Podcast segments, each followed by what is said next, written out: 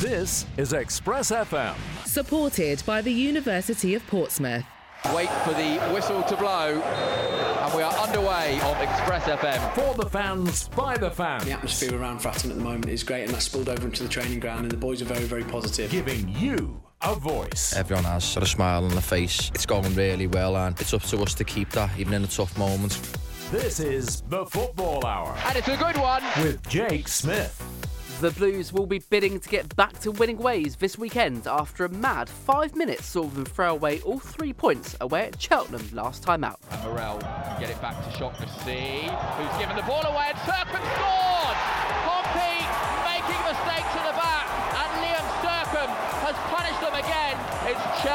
2. Pompey welcome Leyton Orient to Fratton Park tomorrow afternoon for match day number 27 out of 46 in League One. We'll be looking forward to that one, as well as hearing what Paddy Lane has had to say ahead of it too. The winger has also been speaking about how it feels when he puts the ball into the back of the net. I pay unbelievable amounts of money to capture that feeling, but the goals mean nothing if we're not winning. So I'd rather, you know, be turning them games into three points. To be honest. More from Paddy Lane there, as he also talks about one whole year on the south coast, and we've got John Mousinho on the way too, with a gutting piece of news on Alex Robertson and what that does to the recruitment plans for this transfer window. With Robbo being out for the length of time he's out, is to maybe add add something in that area and. Um, Um, it's, it's, difficult to find someone with the flexibility that Robbo has in terms of playing as a six and as a ten. We'll talk about his injury and the January transfer window in detail on the show as we begin to look ahead to tomorrow's game and the rest of the month too. Well, it's not just the men who are playing this weekend. The Pompey women are hosting Hashtag United on Sunday for a top of the table clash in the FA Women's National League Southern Premier Division. Midfielder Annie Rolfe has been looking ahead to that one and emphasising the importance of maintaining a strong record on home soil. They have to make sure that they're switched on because we want our home pitch to be our home pitch. You know, we don't want anyone to know that they can come to our home pitch and, you know, just roll us over. So think that's the determination that we're going for this this weekend. Head coach Jay Sadler to come too, assessing his 200 games in charge, as well as providing a clear statement with regards to what he wants to see come the end of this season. I'm immensely proud of, of the journey that I've personally been on and the team has been on. Um, however, the one milestone we want is the league title, and that's something that we essentially won't stop until we get. Plenty coming your way between now and 7 o'clock. Welcome to Express FM, where you're listening to the Football Hour. The Football Hour. Driven by Stagecoach across the South. Download the app now from the App Store or Google Play to view up to date timetable information and to prepay for your journey. Express FM. Yes, hello, and thank you for joining us here on this Friday night edition of the Football Hour on 93.7 Express FM. How are we? I trust you're keeping well. We've got two more blues voices on the show with us this evening to talk all things Pompey and to look ahead to tomorrow's meeting with Leyton Orient. We'll get the thoughts of those two soon, as well as Paddy Lane and John Mousinho to come too. And later, we'll be previewing the second of two big games coming up this weekend with the help of midfielder Annie Rolfe and head coach Jay Sadler. We'll be looking ahead to Sunday's visit of Hashtag United to Westleigh Park for the Pompey women. But we start off the show with a recap of last time around for Portsmouth men, who went into their game against Cheltenham Town off the back of a 2 1 victory over Stevenage on New Year's Day. Every kick, left for great delivery, every goal, curling it past the goalkeeper. Every game is right here. Oh! Pompey Live. What a moment for Pompey! On Express FM. Kamara cutting in field. Williams got a foot in. Referee flags, but play goes on, and Kamara into the box and then falls to the ground. And corner is the decision well, by the either, referee. It's either a, a goal kick or a penalty, isn't it? Lane looks to drill it across, and uh, oh, that's clumsy from Cheltenham, and Portsmouth are not going to have a penalty kick, and Abu Kamara is going to get a yellow card for simulation when the whistle was blown by the referee. Yeah, you I was at, sure he was going to point to the spot. You look at the reaction of Portsmouth players instantly. Three or four of them are going to the referee and can't believe it, and I think that tells you that I'm not quite sure whether the referee got that one right. Cheltenham get to the ball. Here's Lane by the dead ball line, nodding it back. Raggett back to goal, turns it in, and the ball's going to go in the net. And Portsmouth have scored, and I think it's an own goal. Yeah. Raggett's getting the credit for making it. I think it was Bradbury, wasn't it? Number four. He took a swing at the ball. Southwood had no chance. It's the silky skills of Sean Raggett with his back to goal and the six yard box that have made it. Yes. It's Cheltenham nil, Portsmouth one. throw to come into their penalty area. Long one towards the near post, bouncing around. Danger here. Shot's going to go into the net.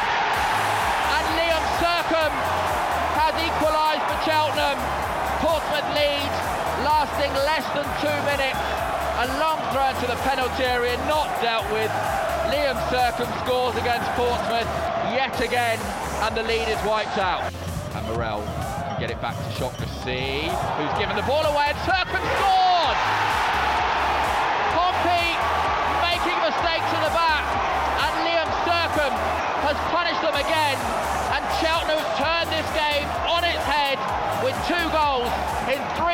The second half, both from Liam Sercombe. It's Cheltenham 1, uh, Cheltenham 2, Portsmouth 1. Can he get the delivery right? Chipped in towards the far post. Bishop is not going to get there ahead of Davis. Raggett into the danger area. Bishop lays it for White. Shot blocked and deflects wide for a corner kick. And Saydee still waits. Saydee with the ball looking for Bishop in the area. It's inch perfect. Bishop, he's overrun it. Keeper's lost it and regathers it. Fine margins, eh? Really fine margins. I think if you know what, if Bishop had gone down there, there was a case for a penalty as he chested that ball past the defender. But he didn't, he kept his feet because he thought he was going to get on the end of it. And then he slipped. Goalkeeper's come out and eventually claimed it. Good play by Saydee, immediate impact. Scully on the overlap. Rafferty coming forward. Rafferty crosses, it's a decent cross. Bishop's header is over. And that brings the game to an end. It was a good chance with the final kick of the game. Portsmouth can't take advantage. All the unmissable action.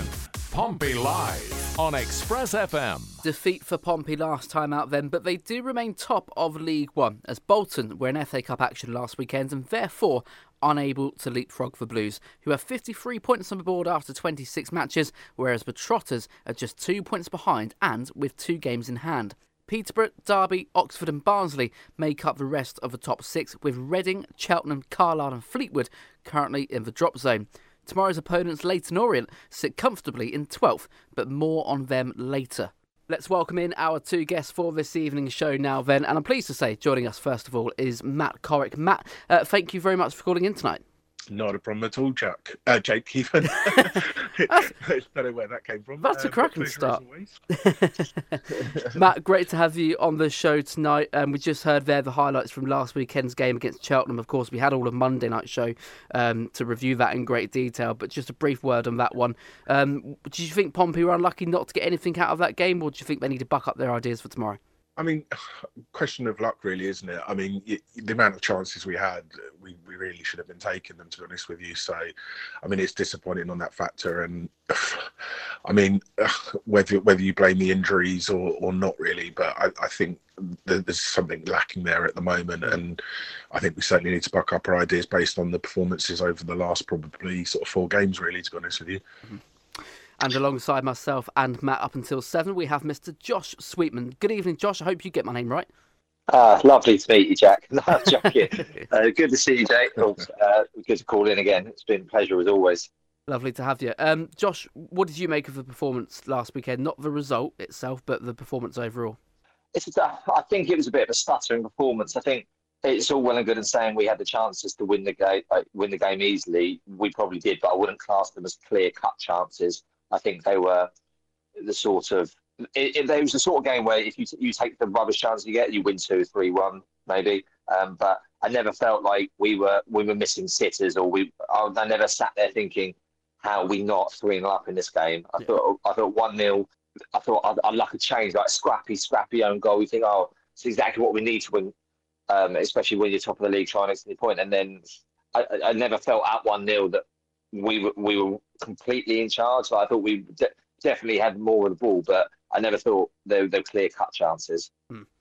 Well, moving on away from that then, because don't want to dwell on it too much, but um, moving on to really the transfer window now, Matt, Josh Oluwayemi has moved away from Pompey. He was uh, recalled from his loan at Chelmsford City. A contract terminated at Fratton Park. He's moved to the pre- uh, Finnish Premier Division, um, FC Lahti.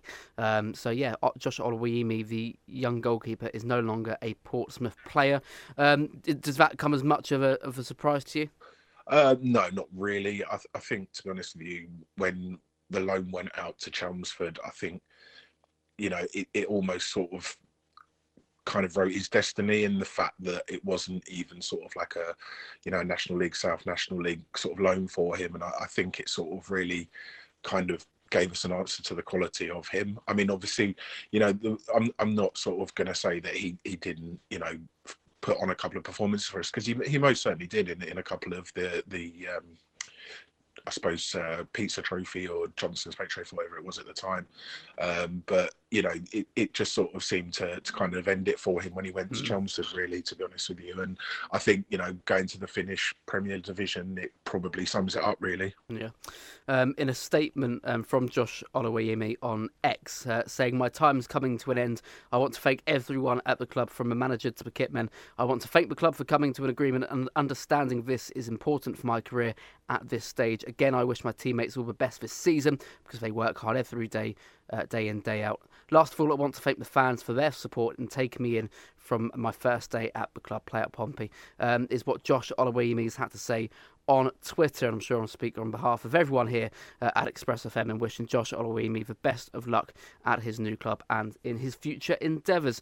Um, that has meant, um, Josh, that Pompey potentially in the market for a, a new goalkeeper. Um, Ryan Schofield was, was second choice to Will Norris this season. We've seen him in a couple of trophy matches. Matt Macey returning to Fratton Park. What did you make of that prospect? I think it's a brilliant signing. I, I think if you'd asked 95% of Pompey fans at the start of the season before sort of Will Norris, probably even when Will Norris's name was sort of thrown about, that they would have taken Matt Macey based off his performances in a Pompey shirt last season. Um, and I also do think that th- this window for the Eisners is is crucial. It is one of those that, in my opinion, you're top of the league. You, you're in a position where we've got injuries, but you're top of the league. Mm. I think you have to throw money at it. Not not stupid, stupid amounts, but you have to throw money at it and say, look, if we get promoted, we'll recoup this money through the better TV package in the championship. More money coming in that way. If we don't get promoted, maybe next season's budget takes a little bit of a hit. But I think they've got to go for it. bringing in a keeper of Matt Macey's quality would be an absolute. It is absolutely brilliant because uh, even as a number two, mm. and, and, unfortunately Ryan Schofield has not filled me with any confidence at all during this during the um the Checkatrade, the whatever, whatever it was, it the Bristol Bristol Motors Trophy now. Bristol Street um, Motors, yeah, lost count of yeah, it uh, yeah, it was fifty different days, but. Um, I, I, think it's a crucial move, but also if that's the sort of caliber of player that we're going to be bringing in mm. as a backup, I really, really hope that the caliber of player we're bringing in to, as a starter for January is, is going to be like that, and then that it, has got all the potential to be a really exciting window for Pompey. Yeah, and that's really taken the next question out of my mouth to yourself, Matt. If if, if the keeper of such quality has been brought in with the likely intention of being number two to Will Norris, that does bode well for the remainder of the window in other areas for Blues fans, doesn't it? Oh, most certainly, most certainly. I mean, it, it's a massive statement, isn't it? And you know, if we can bring in, you know, quality ac- across the board, which is whether it's second string or whether it's first string, you know, it, it's going to make a massive statement to to the teams in League One chasing, and you know, hopefully it will kind of push us over the line at the end of the season, and we'll we'll be looking back at a January transfer window for once with glee rather than, you know, gloom, which I think we have done previously. So, I mean, it, it, would it, it's just a, a, massive massive name to be linked with the club and, and come through the door, and and quite frankly, you know, for me. I, I think you know there might be a, a, a, few sort of eyebrows raised as the first one, but it, it's just a it's a great signing, isn't it? Really, to be honest with you. Okay, then let's move on and start to look ahead to tomorrow's game now. Leyton Orient are the visitors to Fratton Park tomorrow, and Paddy Lane has been speaking to George Wedlake ahead of this one. First up, then, approaching your one year anniversary as a Pompey player, how would you sum up your 12 months here? Yeah, yeah, like I say, it's um, been open and honest about just how much I do love it down here, and you know, hopefully, long may it continue because you know the the friendships and, and, the relationships I've got around the building and with the fans, it, it's very good. And uh, arriving at a club in January during the transfer window, what's that like? Because you're kind of halfway through yeah, you know, I've, I, I wanted to be able to come down here and, and make connections really quick, and that's what I did last year. And like I say, I ended the season really strongly. It's it's hectic on the day, but once you know you find your feet a couple of weeks in, it, it's brilliant. Any big differences compared to you know the second half of the season last year that you oversaw compared to the first half of this season? Obviously, there was a change, a change in personnel, players wise, a bit a big uh, change, and you know, uh, you, you're able to see the changes, you know, with the results on the pitch, and, and everyone gets on really well down here last year. And that's no disrespect to the players that were here last year. It's just I came into it late, so I, I weren't able to form them relationships that I've got this year. Really, uh, it was a tough game at the weekend. Things didn't really go your way. Um, what's the mood been like around the camp this week? How how are the players? Is the belief kind of still there? Same as ever. You know, we're top of the league for a reason, so the belief's always there with us. Um, I mean, there was a difficult period for you in that game, which uh, you scored a great goal, uh, but it was it was disallowed. Uh, whistle went just before. Any sort of views on that? Listen, the officials had the game they had on the weekend. I'm not going to comment on what they were. I think people um, all around the ground saw what, what just what they were like. But yeah, that's not for me to comment on. Uh, so we spoke to Abu last week. He's enjoying his time on the right lately. You've now moved to the left, left as a consequence of that. Mm-hmm. Uh, would you say you've benefited from that switch? Yeah, hundred percent. I think you know I've scored um, more goals from the left, and I've, I've, I think from what I remember, I've been involved in more chances from the left as well. So that's something the gaffer's seen, and he spoke to us both about. And you know, we keep um, we keep playing them roles how we are doing, and you know, there's no reason why we can't keep creating chances. Do you have a preferred position? Not really. No, like I say, as long as I'm on the on the on the, on the pitch helping the team and, and doing what the gaffer asks, and that's all I can ask for. Yeah, and getting your name on the score sheet a fair few times this season. Now, how's that been for you? Yeah, um, it's, it's unbelievable. Like I say, if I, I'd pay unbelievable amounts of money to capture that feeling. Um, but the goals mean nothing if we're not winning. So I'd rather you know be turning them games into three points. To be honest. Next up is Leyton Orient visiting Fratton Park. What are your expectations for this one? Every game is the same in League One. Every every game's tough. There's no opponent that's you know that we we, we turn up thinking oh you know we're just going to roll over these today. Every game's just as tough. So it's going to be a tough game. That they'll be they'll be up for it, and so will we. And what's the key for you to getting back to winning ways? Do you think? Just do what we've been doing all season. To be honest, I mean, I don't know how many losses it is, two, three, um, but three losses in the season. Uh, you know, we we're not panicking. We, we've still got full belief. So yeah, I don't think any, any drastic changes need to be made. Paddy Lane there speaking with George Wedlake at the Blues training ground earlier this week, where George also caught up with boss John Mousinho. We'll be hearing from him later in this evening's show. But for now, back to Matt and Josh and Josh, we just heard there from Paddy Lane speaking to George Wedlake in his pre-match interview. Um, how important do you think he's been to Pompey this season, and, and how crucial of a role does he have to play between now and the end of the campaign? I think he's been absolutely fantastic. I think if you ask me who's playing on the wing for Pompey, who are the first names that I want to see, it's always Paddy Lane and Abu Kamara.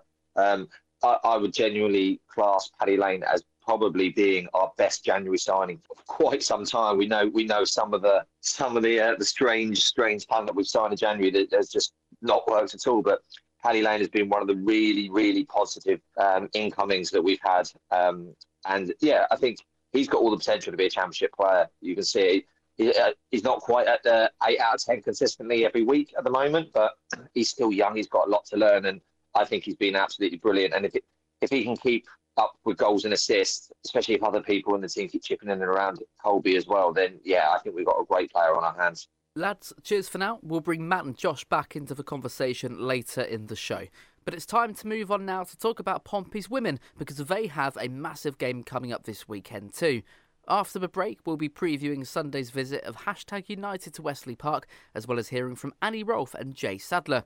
The gaffer has been building up to the match and also talking about the fact that he's recently reached the milestone of 200 games in charge of Portsmouth, highlighting that the squad he's got at the moment is one of the best he's had. I've worked over my seven and a half years now with, with plenty of different squads and the character, the camaraderie, the togetherness, but also the hunger and the strive for excellence. We know where we're at, but we know there's still a lot of growth and a lot of learning to do.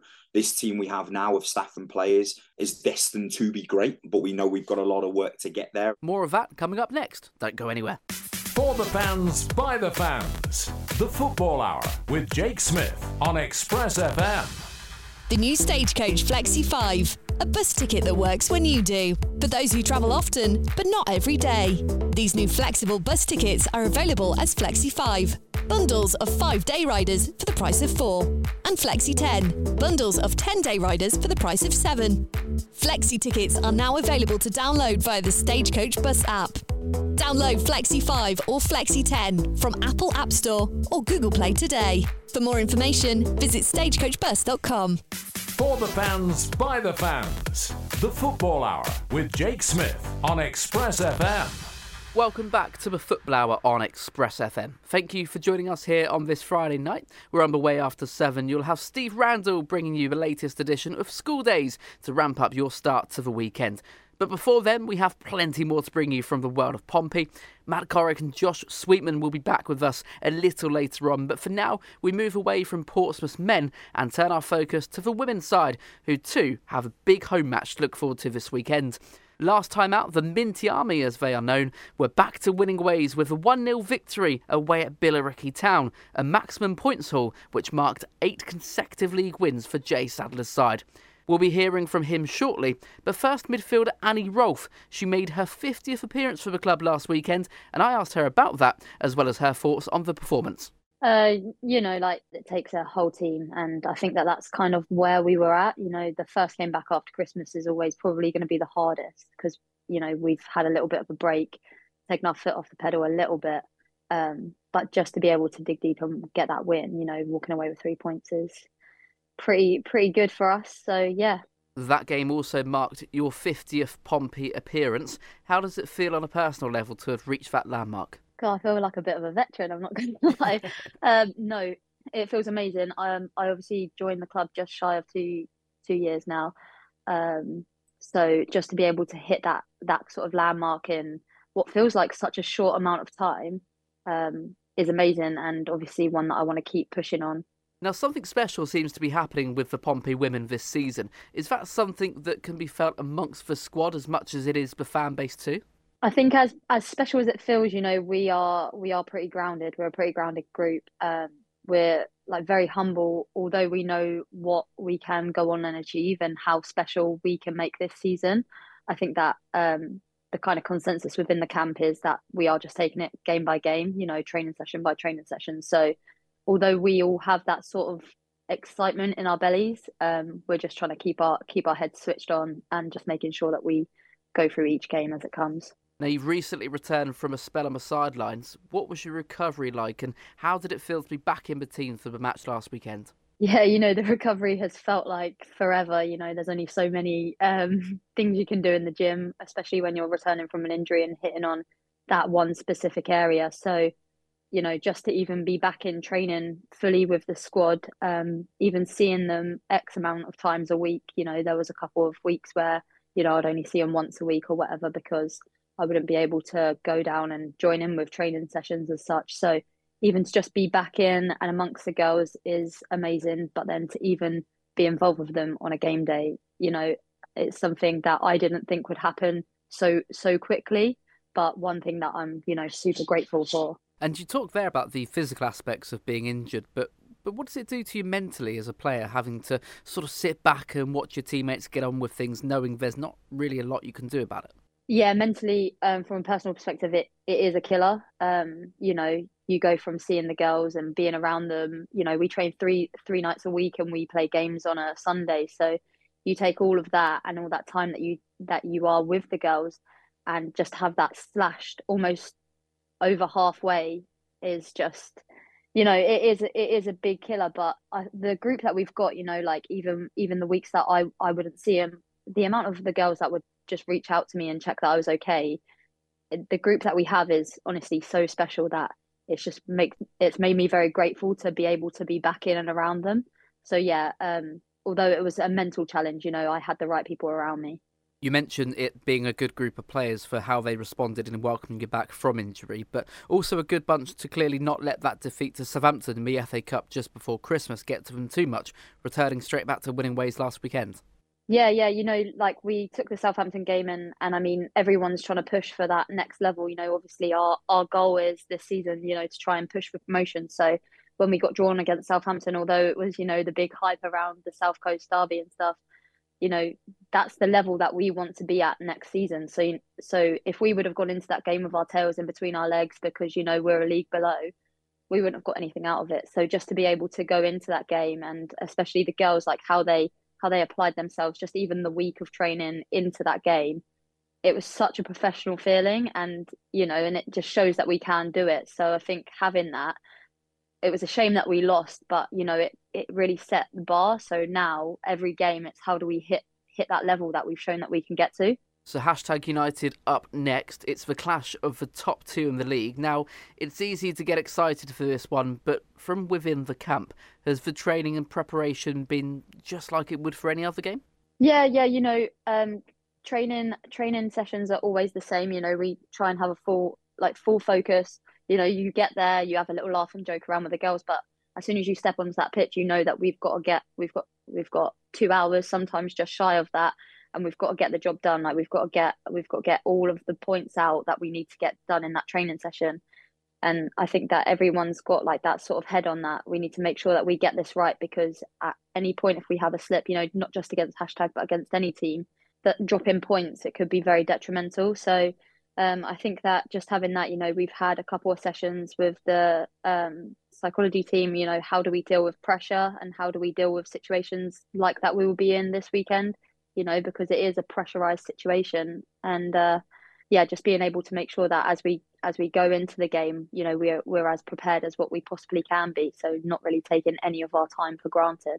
And what kind of challenge do you expect from what is the only side that has beaten Pompey in the league so far this season? Yeah, I think that we'll probably be looking at like quite a quite a physical game. Um, probably one of kind of two halves. We'll be probably looking at like a very frustrating aspect of the game. You know, we've done a little bit of we've dug a little deep into how hashtag play and and also the things that kind of went wrong for us in the last game. And it's kind of um, how do we put it right this Sunday? You know, how do we how do we show that um, we are able to compete with teams at the top of the league and and I mean it's credit to hashtag you know they came into the league and and they've just come up and they're they're the underdogs really and they're really proving themselves. So it's how do we not only how do we get ourselves up there to make sure that this is a first v second battle and we can win this game, but also as well how do we just prove to people that you know not only are we the team to beat, but ha- like how do we show people that they have to come to us and they have to make sure that they're switched on because we want our home pitch to be our home pitch. You know, we don't want anyone to know that they can come to our home pitch and you know just roll us over. So I think that's the determination that we're going for this this weekend is just showing up and showing ourselves. Annie Rolfe there speaking after her 50th Pompey appearance and ahead of Sunday's top of the table clash with hashtag United. It's second versus first at Westleigh Park with Jay Sadler's side just behind the visitors as things stand. Pompey have 30 points after 11 matches, whereas their opponents Billericay are top on 33 points, however, have played two games more. A win on Sunday would put Portsmouth at the top of the pile with two games still in hand on their closest rivals. Here's what their gaffers had to say ahead of the match, as well as recently hitting 200 games in charge. Jay, a 1 0 win at Billericay last time out. Was that match as difficult as the scoreline suggested? I'd say it posed its challenges. I'd say it was a tight game because of um, structure we had to face in Billericay, and they were very different to what we anticipated. The last time we played them, they were a very expressive, free flowing transitional team, which left spaces and were able to exploit them. Um, and we were ruthless. This time, they nullified those spaces, sat into a 4 4 2 block. And that frustrated us. There was certain antics as well with, with the speed of their play uh, and and to affect our rhythm and we've got to get used to that now I think it's testament to to us as a team that, that that's the way they wanted to employ and it was just going to be a game of patience, find the right moments. We created a few half cut chances first half, and then when the subs came on, they, they livened it up, they freshened it up. Um, and then when we had one big moment, we took it, uh, and, and then we saw the game out without real threat um, faced against us. And how important is it to maintain the standard set in that win last weekend, heading into the meeting with hashtag? It's so important, and we spoke about that before the Billericay game. How we can maintain those standards that we set in the Southampton game pre-Christmas um, to ensure when we do come back into it into the new year uh, following our break that our rhythm and our momentum hasn't been stifled and for us the way we were performing the way we were playing that the christmas break was nice to, to reset but we also had a little bit of skepticism around it because we didn't want it to, as you said, disrupt the good work we've been doing. So now we've got that win under our belt against Billericay, which was massive. Um, it was similar to, to last year when we had Southampton in the cup. We still had to get over the hurdle that was London Bees.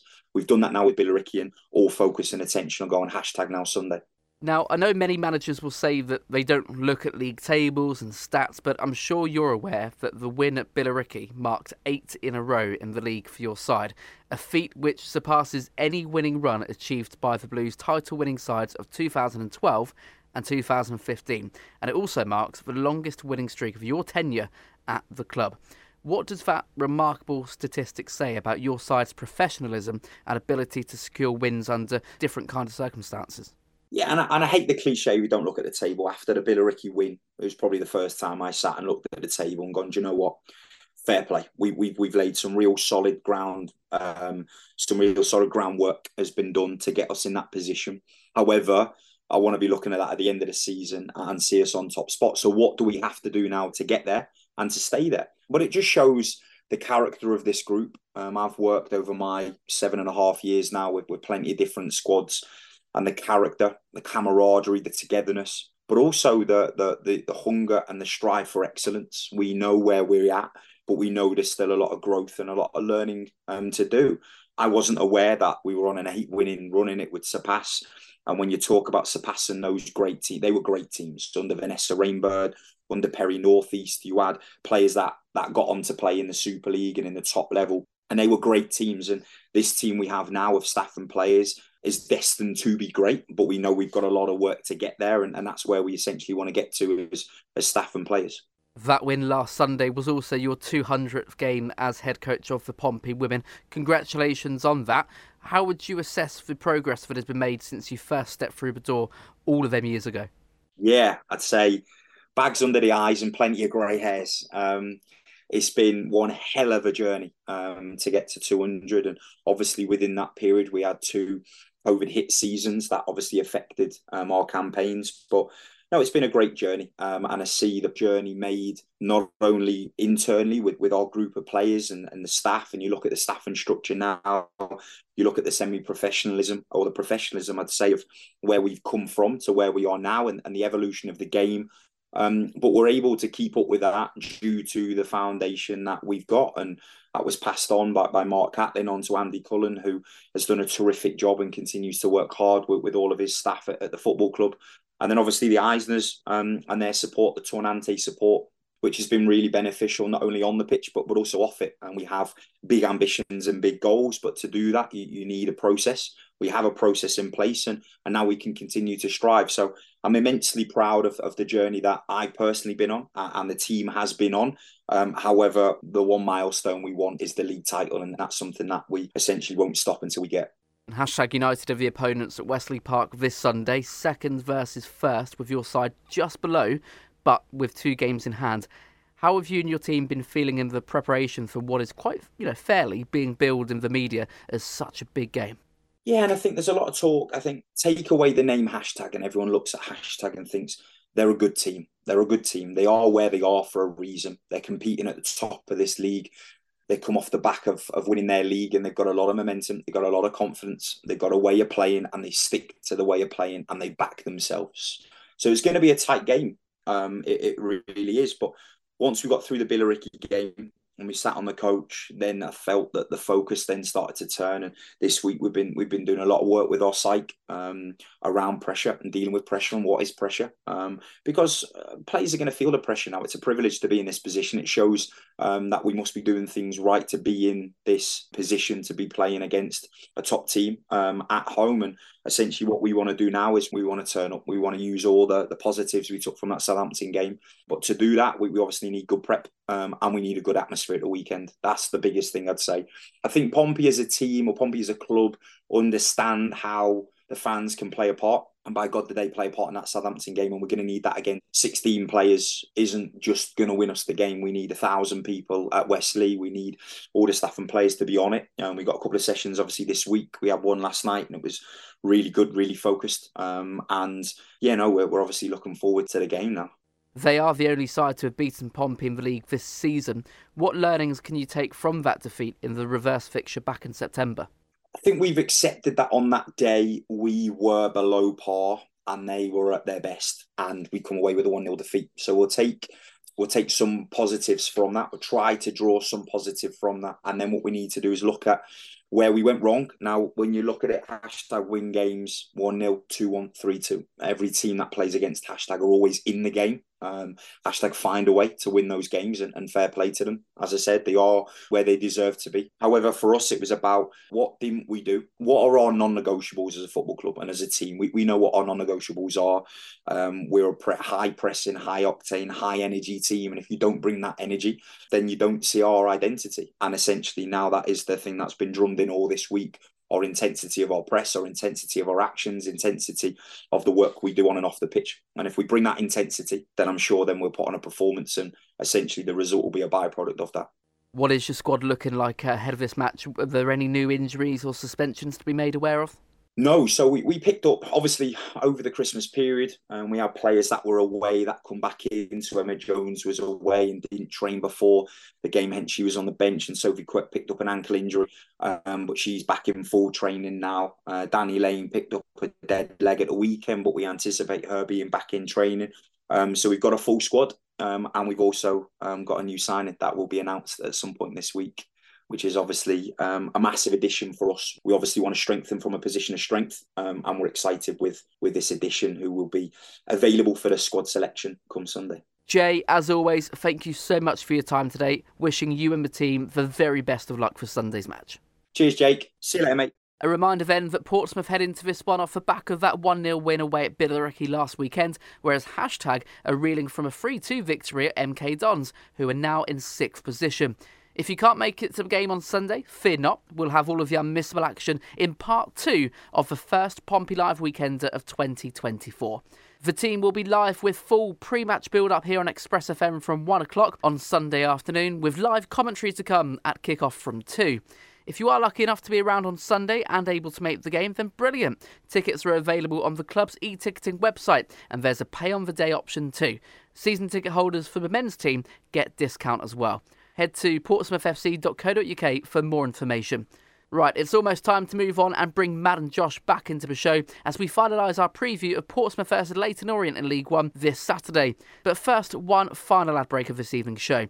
After which, we'll hear Kirsty Roxanne's report on the opposition and the pre match thoughts of head coach John Mousinho. You know, a, a, decent side that's certainly a different from the side that we played in the second week of the season and, and beat 4 0 at their place. I think they've made quite a few changes, a few players back from longer term injuries, and yeah, a, side that's picked up. They've picked their form up, they've, um, they've been performing pretty well recently. Stay with us for the conclusion of the Football Hour here on Express FM. For the fans, by the fans. The Football Hour with Jake Smith on Express FM.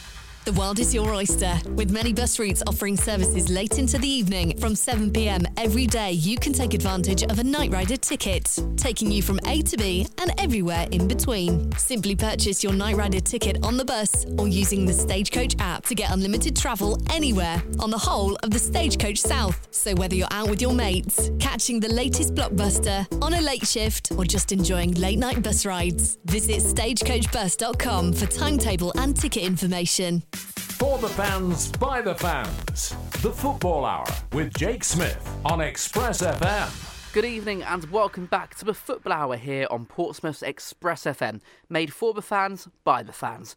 Matt Corrick and Josh Sweetman alongside myself, Jake Smith, for tonight's instalment of Pompey Natter. They'll be reintroduced shortly.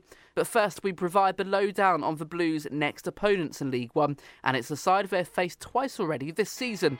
Kirsty Roxanne has more on Leyton Orient. After disappointing 2 1 defeat at Whaddon Road, the Blues left their last league match empty handed. Now to head back to home soil for the third match of 2024. This week's opposition. With a hectic festive period of back to back games and plenty of travelling on the road, John Mousinho's side have come out the other side, having lost only three games so far this campaign, while still sitting top of the league. The next opponents are Leyton Orient. Manager. Former midfielder Richie Wellens is at the helm for the O's. The 43 year old began his career at Manchester United and went on to sign for Blackpool in 2000. Then, after 191 appearances and 16 goals scored, he joined Oldham Athletic. Wellens became an instant fans' favourite when he moved to Doncaster Rovers in 2007, helping the club get promoted to the Championship for the first time in 50 years. He also played for the likes of Leicester City and Shrewsbury Town, as well as non league sides Salford City and Macclesfield Town. Oldham Athletic welcomed Richie Wellens back as a first team coach following his retirement, But after their relegation to League Two, Wellens parted ways with the club and took over the manager role at Swindon Town. In 2020, Wellens won the League Two title with Swindon based on points per game as the season had been curtailed on account of the outbreak of COVID 19. He then went on to manage League Two outfit Salford and during his time there beat Portsmouth 4 2 on penalties to secure victory in the delayed 2020 EFL Trophy final at Wembley.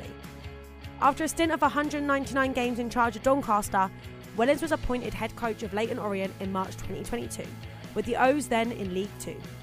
An unbeaten start to the season and an 100% record across September saw Wellens win the League Two Manager of the Month award for two consecutive months. He went on to steer the club to promotion, which was achieved in April 2023. One to watch. Dan Agyei is our one to keep tabs on this time around.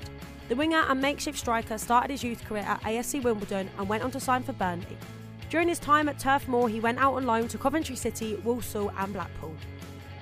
Agyei joined Oxford United on a three year deal, and after 66 appearances and 8 goals, he moved on to Crewe Alexandra, where he made 55 appearances and became the club's top goalscorer for the 2022 23 season after netting 16 league strikes. In June of last year, the now 26 year old signed for newly promoted Leyton Orient on a two year deal. He recently scored his first goal for the O's in a 2 0 win at Cambridge United on New Year's Day. Agyei wears a number 7 shirt for the club. Top scorer. Orient's top goal scorer so far this campaign is Ruel Sotiriou. The 23 year old started his career with Leyton Orient's youth team and continued upwards with the club, making his first senior appearance in 2017. Whilst at the club, Sotiriou has had loan spells at Heybridge Swifts, Leatherhead, Bishop Stortford, Chelmsford City, Hampton and Richmond, and Dover Athletic. Sotiriou also represented Cyprus at under 19 and under 21 levels. Returning to Orient in 2019, he scored six goals in eight matches to steer the club away from the relegation zone. Throughout his time with the O's, the number 10 has so far made 156 professional appearances, scoring 33 goals. So far this campaign, the striker has scored six goals. Current form. After being promoted to League One last season, Orient currently sit comfortably in the middle of the pack in 12, neither fighting for a second successive promotion or battling at the wrong end of the division either. The side have 32 points out of a possible 45 so far this season, and their last five games have returned three victories, one draw, and one defeat. Richie Wellens' side were recently defeated in the second round of the FA Cup, thanks to a 1 0 loss away at Chesterfield, who of course dumped the Blues out in round one. With the January transfer window now open, neither Orient or Pompey have announced any new signings. So, can the Blues pick themselves up after another defeat on the road and get back to winning ways in 2024? All of the Mispel action on Pompey Live. Thank you to Kirsty Vare for giving us more of an insight into tomorrow's opponents for Pompey at Fratton Park, Leyton Orient, who the Blues have been victorious over twice already this season, winning 4 0 at Brisbane Road in the reverse league fixture back in August and 2 1 in the group stages of the EFL Trophy in November. That one was also away from home. Right, John Mousinho up next. He's been speaking to George Wedlake ahead of tomorrow's meeting with Leyton Orient, first asking for his assessment of last weekend's defeat at Cheltenham. I thought we, we dominated the game for large periods. I think the disappointing thing for me was the fact that we, we did exactly that but didn't create quite enough opportunities. We, we created more than enough to win the game, but I think we need to do more when we're in positions in the final third. Uh, we need to test the goalkeeper a bit more.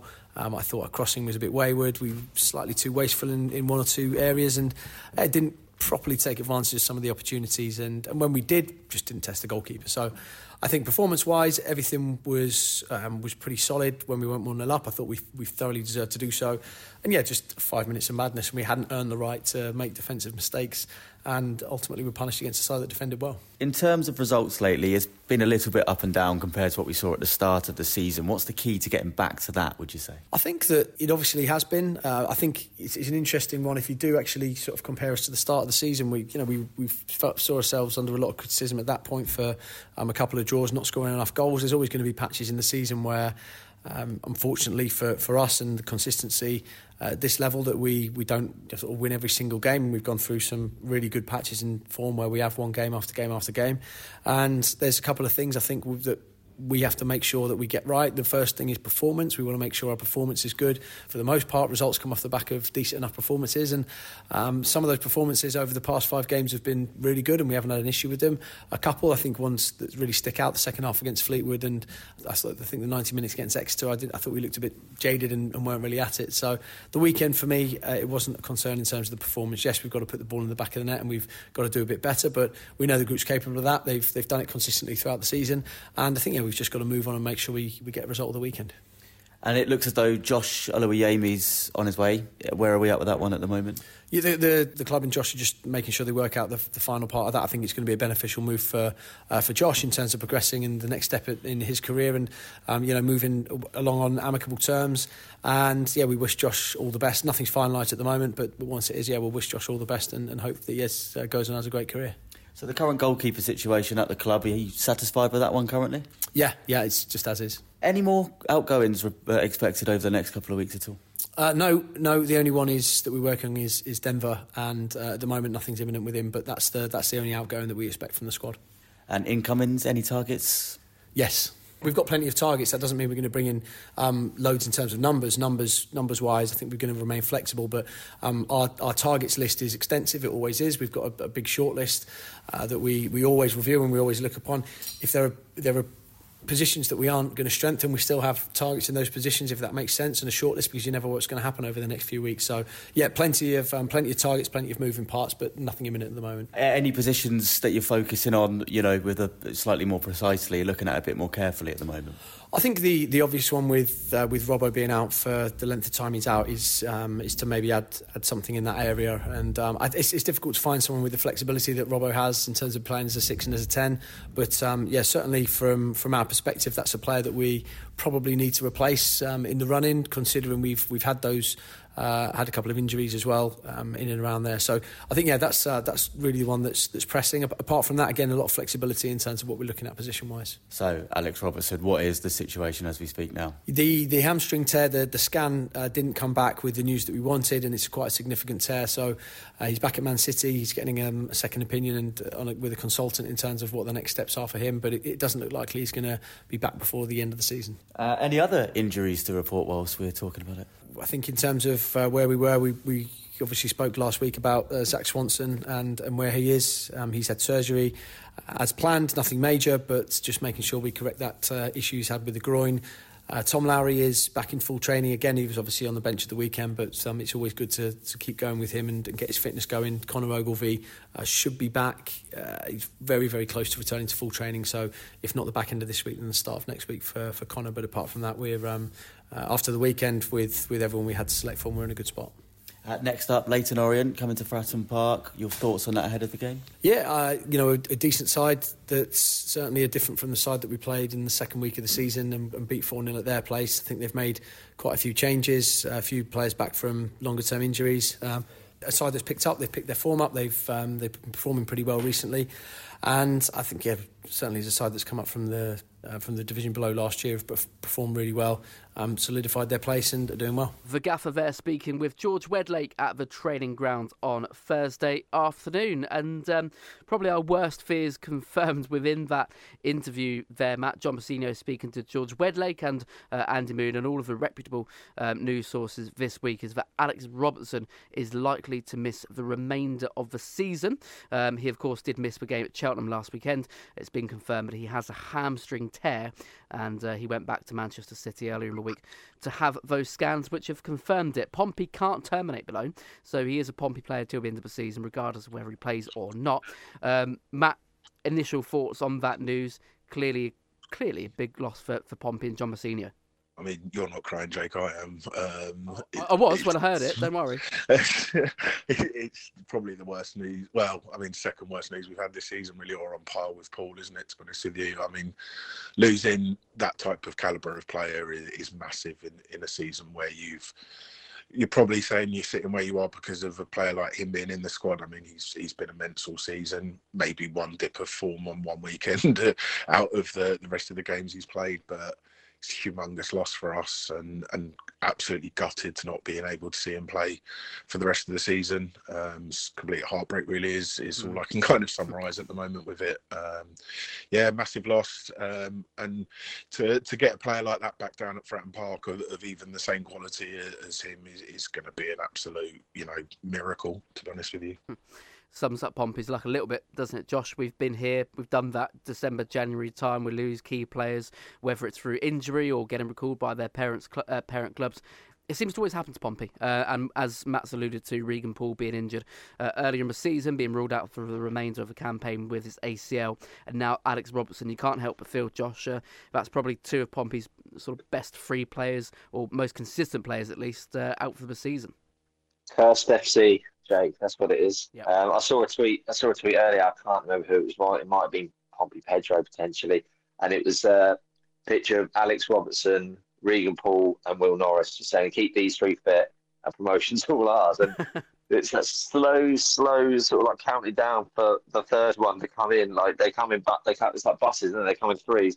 It- He's a huge. he- He's a huge loss, as Matt said. Like when we're not going to have a player that of that quality again. It's although it's a slightly different scenario. It very much feels like the Ben Thompson situation. Um, we lost him, and, and it sort of all blew up in front of the horizon. Yeah. I, I just I, I just pray that the recruitment is good enough to um to sort of replace him because it. Although and then again he's he's irreplaceable in my opinion. Like he, he slotted into the that six when Morrell was was gone, and he it just makes things look effortless. Yeah. Um, and, and I think the number ten position now is is crucial in terms of recruitment. Um, the only thing I hope is that we we do try and recruit a ten, sort of an eight slash ten, rather than someone that can probably play centre mid and then can probably move forward. Like we we need that creative aspect because so although we are top, Colby Bishop hasn't quite had the service or, or someone running off him in the last couple of weeks. So yeah, like, he's, he's an unbelievable player, but we just need to get the replacement right. If any of the coaching staff are listening, please wrap. I mean, wrap all of the players up in eh, you know bubble wrap between now and the end of the season, please. But in particular, please, please, please wrap in bubble wrap Colby Bishop, Will Norris, and Paddy Lane because we cannot lose any more of Pompey's crucial, crucial players this season. Wrap them all up, obviously, but those three in particular need to be keeping an eye on, especially with Bishop's injury already this season. Can't be doing with any more knockbacks. Um, in regards to that replacement, then Matt, a number ten potentially coming in, or, or should be, uh, we hope, uh, a, a target for John Mousinho and Richard Hughes during the transfer window. Um, have you got your eye on anyone in particular? We know that people like Cameron Brannagan and John Swift have been rumoured, according to the, the social media chain. But anyone catches your eye in particular? I mean, I'm going to go big or go home here, Jake, to be honest with you, and, and put it out there that Dan Crowley for me is is probably the, the closest we're going to get to Robertson in in that sense. I think, to be honest with you, we need to, to go get in and, and get someone like that really, really quickly. Otherwise, he's going to end up following, um, you know, Luke Williams down to Swansea. Um, we could probably get him at cut price off a League Two club at the moment, and and I think you know his his stats and form this season it's 10 goals 7 assists Mm. uh, in league 2 um it would complement he gets forward a bit more than robertson as well in terms of overlapping the striker so you know all the qualities are there for me and and i think it would be a massive statement signing Yeah. Uh, a big chance, of course, with Alex Robertson being out injured for the remainder of the season, Josh, potentially for Tom Lowery if he can stay fit. Yeah, there is. I mean, I think Tom Lowery's very good with the ball, very good in possession. I, I just don't think he's got that ability to break lines uh, and play as an advanced midfielder. He might, it might prove me wrong. But it would surprise me if, if we saw his name on the team sheet soon, um, alongside Marlon Pack. But yeah, I, I, I really like Tom Lowery. It, it's a shame with his injuries, but I just I don't see him as that ten. Going back to sort of Matt, what Matt's saying, I, I, I would eat my own hat literally if John Swift or Cam Brannagan were the, were the sign that we signed. The ones that I'd actually like to look at would be Owen Moxon, uh, um, Carlisle, who had a really good season last year, and um, I think it's Dan Kemp, who was on loan at Swindon, just gone back to MK Dons, who's his numbers for sort of an attacking midfielder have been absolutely outstanding this season. And we are just running out of time, Matt. But in a in a not a one word, but a one phrase answer, who starts in that number ten role tomorrow against Leyton in your opinion? I I mean, I, I think the, the probably the maybe obvious, not so obvious, is is Devlin. Mm-hmm. I think we've seen it a couple of times this season. I mean, his performance at Reading was, was outstanding, and if if he can maybe pull a couple of them off while we're, we're looking to get that role in, then you know that would be perfect for me. Um, so yeah, I'd, I'd probably like to see Devlin, if anything, really. Devlin says, Matt, what about you, Josh? Uh, I think being at home and a lack of options in a 10, I, I think I would go for Saydee. I have a feeling that it might be Gavin Whyte again. Lovely stuff. Chaps, thank you very much. Uh, Mike Briscoe on X saying, with Robertson out, I'll be seeking an attacking midfielder with proven experience. I'm focusing on players who've demonstrated skills for years and are currently in good form too, leading me to explore other options in League Two potentially as well. The thoughts there of Mike Briscoe on Twitter. Um, some more here. Steve Bones saying, terrible news for Pompey, R.E. Robertson. Huge chance for, for Tom Lowery if he can stay fit. Remember how good he was when he first got into the side last season? Uh, Steve Bone there.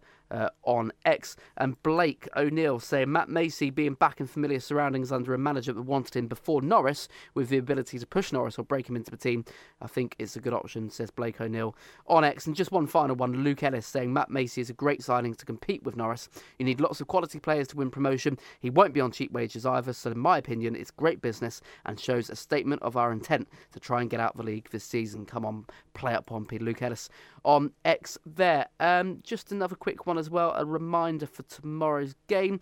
Um, there will be a proposed minutes applause during the match, uh, the 67th minute. Um, Neil Humphreys on X uh, saying, Could I please ask the Pompey fan base to help my family pay tribute to our father Chris, who sadly died in November, uh, with a minute's applause in the 67th minute this weekend. A lifelong supporter raised in Portsmouth. So, uh, Pompey fans, if you're tuning into the show tonight, if you're heading to Fratton Park tomorrow, please could we help Neil and his family with a minute's applause in the 67th minute in tribute for his father Chris, who sadly passed away back in November. Right, going to come on to one other piece of news before we do wrap up the show. Daisy McLaughlin, former Pompey women's player, has re signed for Jay Sadler's side. Uh, Daisy McLaughlin has re-signed for Pompey and will be available for Sunday's visit of Hashtag United in the FA Women's National League Southern Premier Division, a game you can catch here on Express FM from one o'clock. Right, score prediction time then. Um, Matt Corrick, I nearly called you Matt Macey then. Matt, your score prediction, please. Pompey versus Leyton Orient tomorrow at Fratton Park. How do you see this one going? I would have deserved that one, Jack. Um, I mean, Jake. Um... I should have done it. I should have called you Matt Macey. yeah, you should have. Um, I'll, I'll, be honest. I, I think we're going to get back on track. I think it might be a little bit nervous, but I'm going to go for a, a one 0 Ooh, one 0 says Matt. Thank you very much, Matt. Josh, what do you reckon? Two one Blues, and I usually predict a draw, so that's positive for me. Chaps, thank you very much, Matt Corrick. First of all, it's been a pleasure to have you back on the football, my friend. As always, Jake, and uh, hopefully we'll be back on soon to, to chat up all things Pompey. Absolutely, I'm sure we will. Josh Sweetman as well. Thank you very much for calling in this evening. Have a great weekend. See you next time, Jake. Well, that is all from the Football Hour this evening. Thank you ever so much for everyone for tuning in to tonight's show. Your next football fix comes in just under 21 hours' time. Part one of a double header of Pompey Live this weekend. It all commences at Fratton Park for the visit of Leyton Orient in League One. Here we go. Pompey live. Pompey were unable to back up their three points on New Year's Day. Next up, our first Pompey Live weekender of 2024 takes place, with the men hosting Leyton Orient before the women welcome Hashtag United to Westleigh Park. Join us for all of the unmissable action Saturday afternoon from 2. Every kick, every goal, every game is right here on Express FM, Pompey Live. With Aquacars. Joining myself, Robbie James, and former Pompey women's assistant coach James Wilson from 2 o'clock tomorrow afternoon for the next round of Pompey Live, bringing you all of the action of Portsmouth versus Leyton Orient in League One. Okay, well, that may be all from us here on the Football Hour tonight, but your Friday night is only just getting started. From 9, there'll be a groovy blend of retro soul, R&B and beat music with Hip Shaker, before Express Hits takes you through from 11 to the early hours of Saturday morning. Before all that, though, School Days with Steve Randall is up next, right after the news at 7. Your next helping of the Football Hour comes on Monday evening from 6 to deliver full reaction to tomorrow's game, and you can see the full list of fantastic shows coming up over the next seven days, either on our website, expressfm.com, or the very best way to do that would be by downloading the Express FM app. Until next time, Pompey fans, enjoy the rest of your evening and have a great weekend. School Days with Steve Randall is up next.